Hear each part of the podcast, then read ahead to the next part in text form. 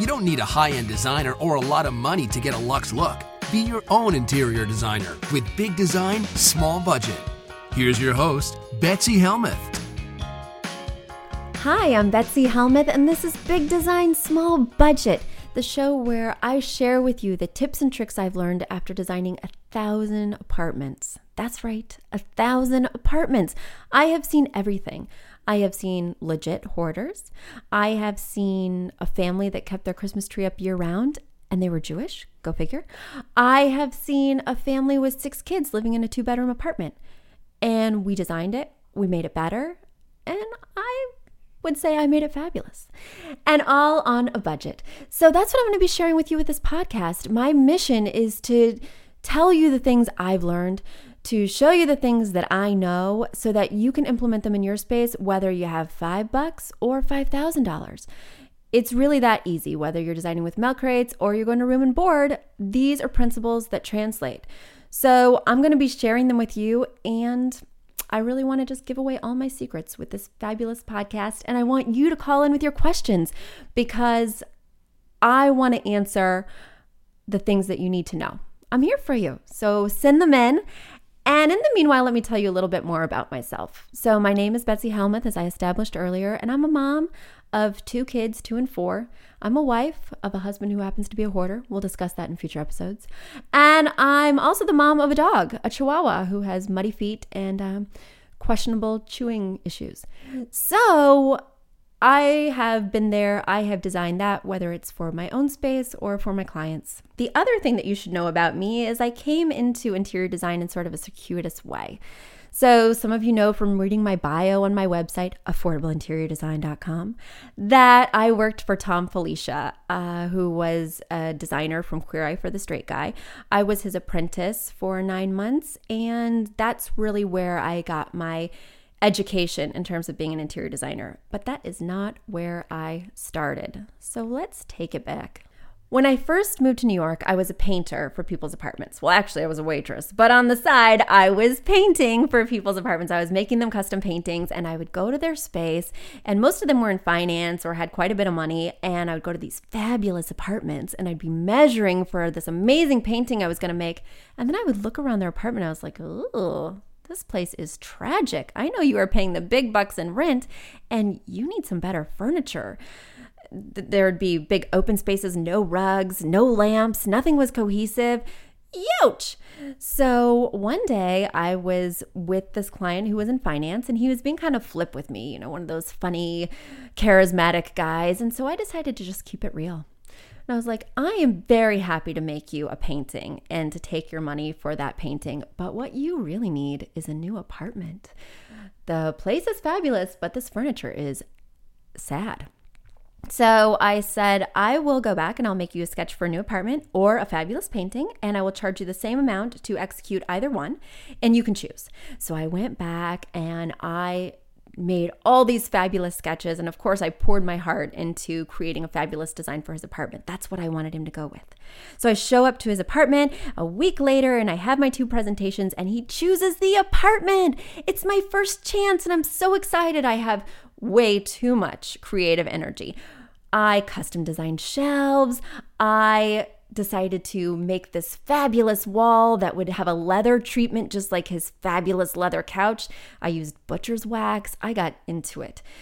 I was new with this design thing, but I was very excited and I even made two paintings for the space. I was pumped that he had taken a chance on me and I was going to make this my baby. I worked so hard every day. I was there making this place fabulous. So I'm all done. Things are looking great, and I'm returning with the carpenter who has the custom shelves, and we're gonna put them up, and I'm gonna take my after pictures. And I walk up to the doorman with the carpenter, and the doorman says, You've been denied access. I've been going in every day for a month. You know me, doorman. What's going on? And he said, The tenant has told me to deny you access. I was devastated. I didn't understand. I thought there must be some kind of mistake. So, of course, I call the guy, no answer. Uh, and then, of course, I email the guy, no answer. three weeks later, I hear back from this guy. And of course, these three weeks I've been in constant turmoil. And not only was I really upset that I didn't get my after pictures, but I felt duped. I felt like, what's going on? And also, I had put money into this place. Who do you think bought the butcher's wax? Who was buying these paint samples? I was so naive that I was just paying for it by myself. And um, on a waitress budget, that's pretty rough. So finally, he emails me back. I'm so pumped. What's the explanation? And he gives me this total runaround that he's been evicted from his apartment, that he lost his job, that he's checking into a mental institution. And then from a friend of a friend of a friend who worked at his same business, I heard that he went to Paris with his girlfriend and they decided to move because, in fact, he had lost his job. Basically, I was getting all these different stories. The bottom line is he got kicked out of the apartment because he wasn't paying rent anymore. And I was devastated because not only did I feel duped, but I felt like I had been so unprofessional. I had been so naive to just assume that this would all work out and that he really would pay me. I hadn't taken any deposits or anything. I didn't know what to do. I was so young. I didn't know about small claims court. I didn't know I had rights. I just thought I had been ignorant. And so rather than feeling bad and just punishing myself, I decided I would get revenge. And the only way I knew how to get revenge was to learn the right way. I was like, I am going to learn what a real designer would have done. I actually had no aspirations to be a designer. I just wanted to to prove to myself that I could have done it right and that I'm going to learn how. So I didn't know any interior designers, but I did watch Queer Eye for the Straight Guy. And so at the end of the episode, I saw his name and I just Googled him. And he was based, Thom Filicia, was based in Soho. And I'm like, oh my goodness, that's not too far from here. So I wrote him an email. And unbeknownst to me, he was desperate for apprentices because he was just getting super famous and the phones were ringing off the hook. And he took me on. I just showed up. I didn't have any after pictures. All I had was my painting portfolio and those sketches I'd made for that guy's apartment. And I showed up wide eyed, un- not expecting anything. And I got the job. And the next day I started as his apprentice. The next day I was shopping for Hamptons houses and I was picking out juice glasses that cost 40 bucks a piece. And I mean, I shopped at Kmart. It was blowing my mind. And from that, not only did I get my revenge, I learned how to become a designer. I watched every invoice that went through. I was like, oh, he takes a deposit first. But also, I just absorbed design knowledge like a sponge. I just took in everything that I could, not knowing I'd be a designer, but knowing I needed to empower myself. And I left Tom after nine months and I realized what was really inspiring me was creating affordable designs. You know, I was working for his high end firm and we were doing celebrity homes, and that was really fun. But it didn't work for me because I was like, I think I could get a couch like that at Crate and Barrel. And instead, we're custom ordering it and waiting six months and shipping it from France. And I don't get it why don't we just go to Crate and Barrel? So that's why I decided to start affordable interior design because I feel like you can get a high end look on a tight budget and you don't need a lot of money to make your place fabulous. That's been my mission ever since I started back in 2005. And that's what I hope to bring to you with this podcast, with the work that I do in New York City with my clients, and of course with my book, Big Design, Small Budget. It's fabulous. I share all my tips. And that's my story the long and the short of it, it's a story I don't tell that often because it's pretty painful. I still don't know what happened to that guy. I've designed twice in his building since, and every time I walk in his lobby, I get like flop sweat and um, I feel sad and empowered at the same time because without that, I never would have become an interior designer. And look at me now. I got a podcast. So thanks so much for listening to me. Now I feel like we're friends and I want to answer your design questions. So send them in to me. You can send them in via just a plain old email or you can send me a voice memo to Betsy at affordableinteriordesign.com. Once again, Betsy at affordableinteriordesign.com. And of course, you can find me on the web, affordableinteriordesign.com, and you can check out my book, Big Design, Small Budget. I cannot wait to help you start designing. And let's kick it off with episode one. Talk to you soon.